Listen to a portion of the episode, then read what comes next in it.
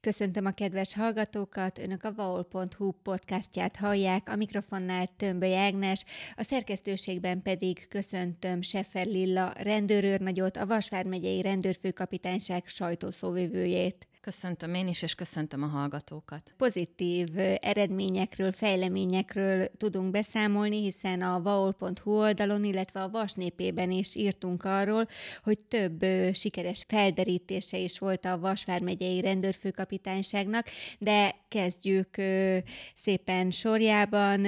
Szeptember 28-án érkezett a bejelentés a főkapitányságra, hogy egy celdömölki családi házba betörtek, és az ismeretlen elkövető egy nagyobb összegű pénzt vitt el onnan és a széleskörű adatgyűjtés során beszerzett adatoknak köszönhetően a körzeti megbízottak rövid időn belül igazoltatták és elfogták a lopás elkövetésével gyanúsítható szemét és a ruházat átvizsgálása során a lopott pénz egy részét meg is találták nála, majd a további nyomozás során beszerzett információk alapján pedig megállapították, hogy a többi pénzt azt pedig az ismerősének a kertjében ásták el, amelyet egyébként az 50 éves helyi nőnek a, a családi házának az udvarán meg is találtak, úgyhogy a kár az így teljesen megtérült és a, egyébként a gyanúsítottak mind a, mind a ketten elismerték a bűncselekmény elkövetését, és a 32 éves férfit a rendőrök körizetbe is vették, és letartóztatását kezdeményezték. A Celdömöki rendőrkapitányság dolog elleni erőszakkal elkövetett, nagyobb értékre elkövetett lopás büntet miatt folytat eljárást a két személlyel szemben nagy érdeklődéssel követik olvasóink is, és mindig többeket megdöbbent, amikor dohánybolti lopásokról, betörésekről hallunk, olvasunk. Most ezen a téren is sikeres volt a rendőrség nyomozóinak munkája. Acsádi dohányboltba törtek be, hogy történt ez az eset, és itt egy nyomozó kutyának is nagy szerep jutott. Igen, valóban augusztus 27-én érkezett arról a bejelentés, hogy betörtek az acsádi dohányboltba, és a helyszíre érkező kollégák azok megállapították, hogy egyébként a rácsot kifeszítették az ismeretlen elkövetők, és az ablakbetörés módszerével jutottak be, és dohányi termékeket, valamint élelmiszert vittek el a helyszíről. A kollégák megkezdték a helyszíni szemlét a dohányboltnál, és nyilván itt is adatgyűjtést végeztek, és az ismeretlen elkövetőnek az azonosítására és az elfogására útnak indították Leilát, a nyomkövető kutyát, és a Leila a rendőröket egy a településen lévő házhoz vezette, ahol sikerült elfogni a bűncselekmény elkövetésével gyanúsítható 23 éves acsádi férfit. Leiláról esetleg többet megtudhatunk-e? Leila egy körmendi rendőrkapitányságon dolgozó kollégánknak a kutyája, és ő segített a szombathelyi rendőröknek a munkájában. Jó. Kántor utódja. Igen, reméljük, hogy Dexter után ő is hasonló eredményes felderítéseket fog végezni. Igen, visszatérve akkor az acsádi esetre. Igen, a bizonyítékok alapján a helyi férfin kívül egyébként még két másik ö, szemét is ö, gyanúsítottként hallgattak ki kollégáink, egy 19 éves celdömölki nőt és egy 22 éves ö, szintén celdömölki férfit. És egyébként a három elkövető a továbbiakban ö, megalapozottan gyanúsítható volt azzal is, hogy augusztusban betörtek egy családi házba, onnan különböző pénzérméket és egy számítógépet is eltulajdonítottak, és a betörés helyszínén tartott kutatás során egyébként a kollégák pedig különböző dohánytermékeket is megtaláltak, amelyek pedig egy zsédenyi dohánybolt betörésből származtak. Mindhárman elismerték a bűncselekmények elkövetését, és a 23 éves férfit egyébként további bűncselekmények elkövetésével is meggyanúsították a, a rendőrök. A rendőrségi sajtóközleményben olvastam, hogy ő az acsádi tettes több bűncselekményt is akkor beismert a vallomásában, vasútállomáson is randalírozott. Igen, a helyi vasútállomáson, tehát Acsádon tört be a vasútállomásnak a várótermébe, ez még 2020-ban történt. 2021-ben egy építési területre ment be, onnan szerszámgépeket tulajdonított el, és a tavalyi évben pedig egy kukoricatábla mellől lopott el villanypásztor napelemes paneljét, inverterét, valamint villanyvezetéket is. És akkor a harmadik ügy, amiben szintén eredményesek voltak a Vasvár rendőrfőkapitányság nyomozói, és amiről már a szombathelyi törvényszéktől is kaptunk egy közleményt, unokázós csalót sikerült elfogni és letartóztatni. Ez a körmendi járásban történt. Igen, egyébként több vármegye településén követte el a 49 éves pápai nő ezeket a cselekményeket, és több tízmillió forintot csalt ki az áldozatoktól. A módszer pedig az volt, hogy a gyanúsítottnak a társa vezetékes telefonon kereste meg a sértetteket, ügyvédnek adta ki magát, arról tájékoztatta őket, hogy egy közeli hozzátartozójukat letartóztatta a rendőrség különböző bűncselekmények elkövetése miatt, és a szabadlábra helyezésükhöz nagy összegre van szükség. Felhívta a sértettek figyelmét arra, hogy erről nem szólhatnak senkinek, és a telefon beszélgetések során mindig arra alapozott, hogy a hozzátartozóknak az érzelmi kapcsolatait kihasználja, és ezzel vette rá őket, hogy milliós összegeket, kincstárjegyeket beváltva nejlonzacskóban azt átadják egy futár részére.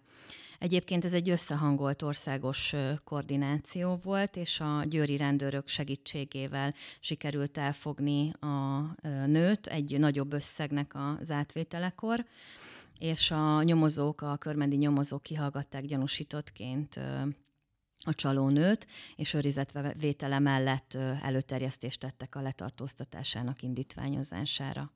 A szombathelyi törvényszék meg ugye arról tájékoztatott bennünket, hogy a szombathelyi járásbíróság nyomozási bírója egy hónapra elrendelte a nő letartóztatását, ezt szeptember 29-én küldték meg számunkra, és ebben arról is írnak, hogy tehát hogy négy idős ember sérelmére követték el.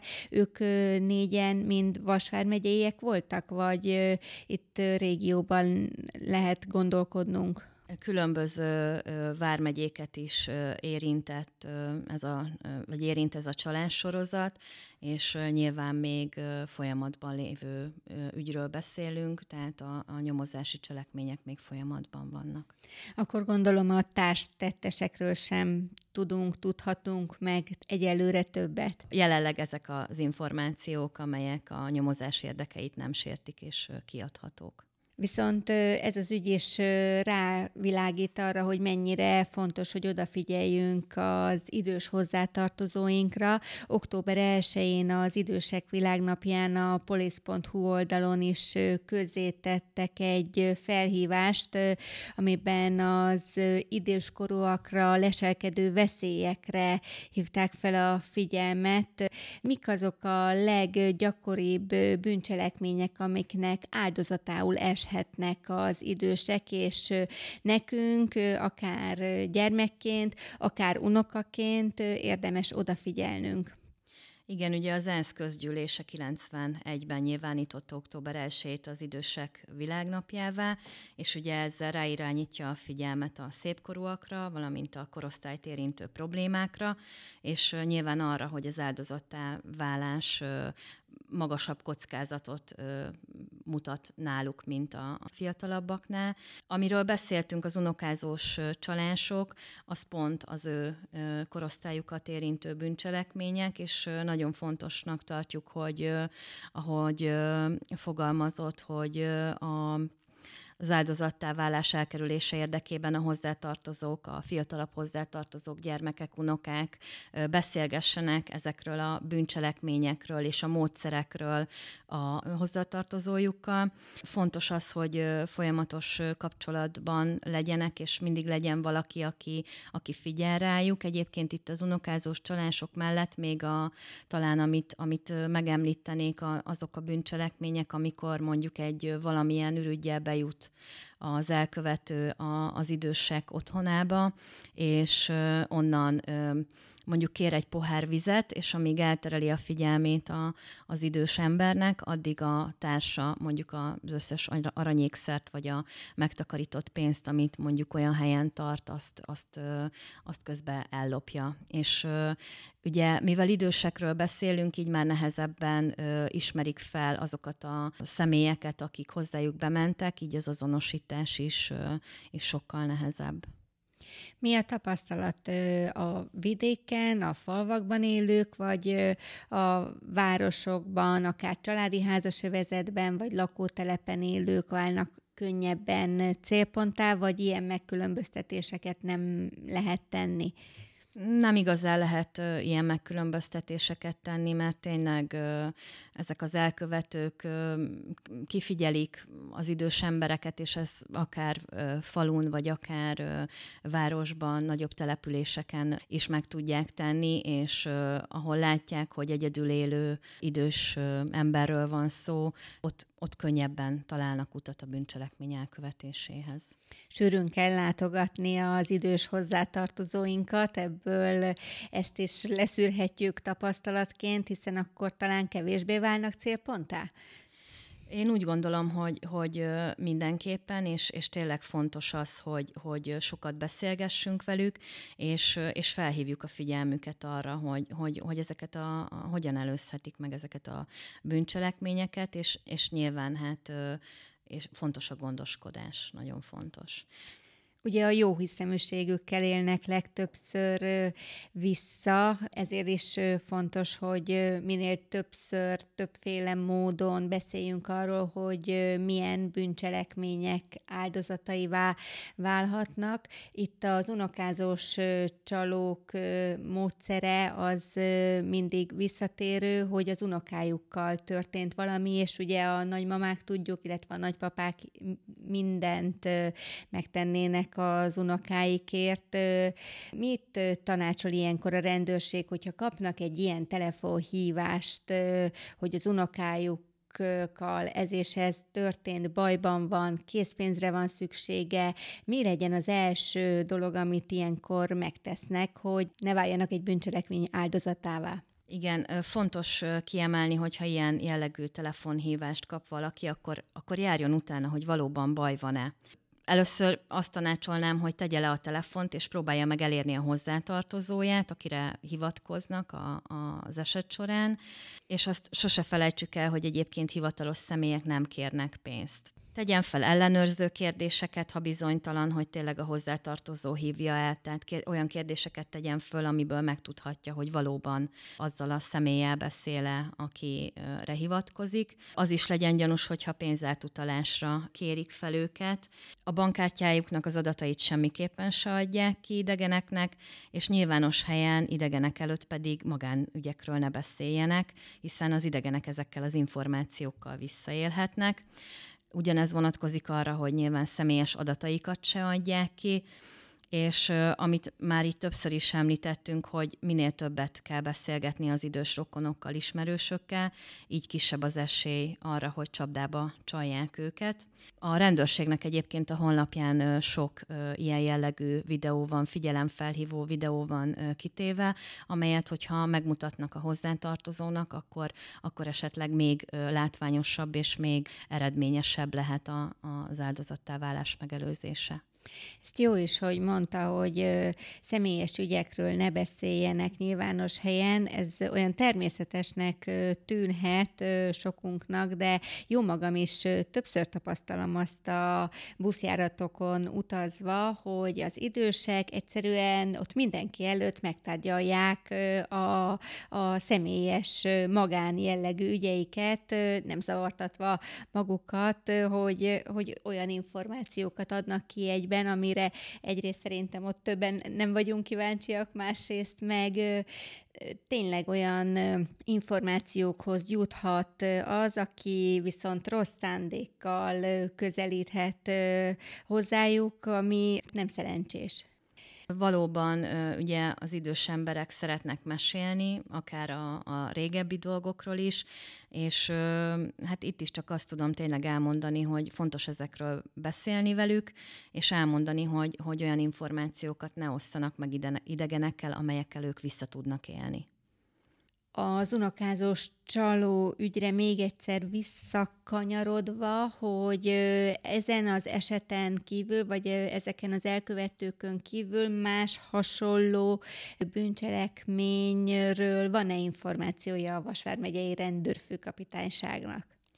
Nyilván időről időre visszatérnek az ilyen elkövetések, azonban a, azt mondom, hogy az utóbbi egy hónapban ilyen jellegű ügy a Vármegyében más kapitányságon nincsen folyamatban.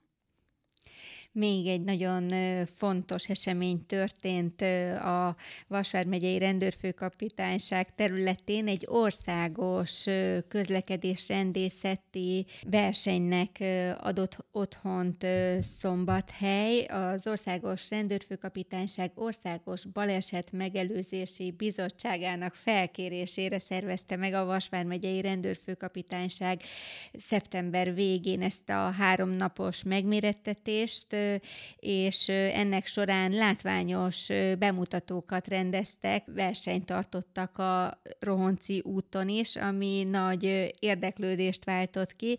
Például karos rendőri irányításon is részt vehettek a szombathelyi autósok. Most azt kérdezem, ők hogy vizsgáztak? Valóban ez egy egyébként egy nagy érdeklődést váltott ki a, az itt lakókból is, ez a háromnapos verseny. Annyit még az elején elmondanénk, hogy egyébként ugye a Vasvár megyei csapat ugyan versenyen kívül indult, de egyébként, hogyha az ő helyezésük is beleszámított volna a versenybe, akkor ötödik helyen végeztek volna. Az azért előkelő, azt gondolom. Igen. Hiszen itt valamennyi vármegye képviselte magát csapataival. Igen, itt az összes vármegye képviselte magát, plusz ugye a budapesti rendőrfőkapitányság munkatársai is, és ugye három induló volt csapatonként, egy autós, egy motoros és egy koras forgalomirányító járőr indult el a versenyen az első helyért. Elsősorban szeretném egyébként megköszönni a közlekedőknek a türelmét, amit a lezárás ideje alatt tanúsítottak, és valóban sokan kijöttek egyébként élőben megnézni ezeket a versenyszámokat, és a délutáni karos forgalom irányítás egyébként nem csak a, a kollégáknak okozott némi kihívás, de láthatóan a közlekedőknek is. Látszott, hogy nem sűrűn találkoznak ilyen jellegű irányítással, szombathelyen, ezért fontos lenne az egyébként, hogy a rendőri karjelzésekkel mindannyian tisztában legyünk, mivel láthatóan egyébként fejtörést okozott jó néhány autósnak, hogy mikor és hogyan közlekedhet, ha nem működnek a, a jelzőlámpák. Egy ilyen nagy forgalmú kereszteződésben és a rendőri iránymutatást kell követniük és itt is azt mondanám el, hogy ahogy egyébként a közlekedés egyéb szabályait szerintem a rendőri karjelzéseket is jó lenne minél korábban elsajátítani már gyerekkorban, és a tanultakat időnként felidézni, akár csak a Kresznek a, a többi szabályát, azért, hogy a baleseteket megelőzzük most zajlik a KRESZ felülvizsgálata, ez akár jó alkalmat teremthet arra, hogy újra elővegyük a KRESZ könyvet és átlapozzuk. Ugye a legfontosabb információk birtokában lehessünk, és úgy üljünk autóba, szálljunk kerékpárra, vagy más járműre. Visszajelzések milyenek voltak a szakmai megmérettetés után? Hogy vizsgázott a Vasvár rendőrfőkapitányság szervezőként? Nagyon pozitívak országos szinten egyébként a visszajelzések a versennyel kapcsolatban. Egy, egy nagyon összeszedett versenyt tudtak lebonyolítani kollégáink, és, és nagyon pozitív visszajelzéseket kaptak a, a különböző vármegyéktől. A végeredményt azért még mondjuk el, hogy a megmérettetésből mely vármegyei rendőrfőkapitányság került ki győztesen. Az összesített csapatversenyben Borsod-Abaúj Zemplén vármegye csapata végzett az első helyen, A gépkocsizó versenyszámot Puklér András rendőrtörzászlós nyerte, ő a Györmoson-Sopron vármegyei rendőrfőkapitányság állományába tartozik. A motoros versenyszámot Fazekas Csaba rendőr főtörzsörmester nyerte a Csongrád Csanád vármegyéből, és a karos forgalomirányító versenyszámot pedig Csihon Viktor rendőrzászlós a Borsodabaúj Zemplén vármegyei rendőrfőkapitányság karos forgalomirányítója nyerte. Gratulálunk nekik innen is meg gratulálunk a Vasvár megyei rendőrfőkapitányságnak is a kiváló szervezésért. A mai adásunkba ennyi fért. Megköszönöm Sefe Lilla rendőrőrnagynak, a Vasvár megyei rendőrfőkapitányság sajtószóvivőjének a mostani tartalmas beszélgetést. Azt gondolom, hogy számos olyan információ hangzott el, aminek hasznát vehetik a hallgatóink. Hogyha tetszett a podcastunk, lájkolják azt, és ajánlom figyelmükbe korábbi beszélgetéseinket is, azokat a vaol.hu oldalon, a Vasi Podcast linkre kattintva elérhetik, de Spotify-on is meghallgathatják. Tömböly Ágnest hallották, viszont hallásra!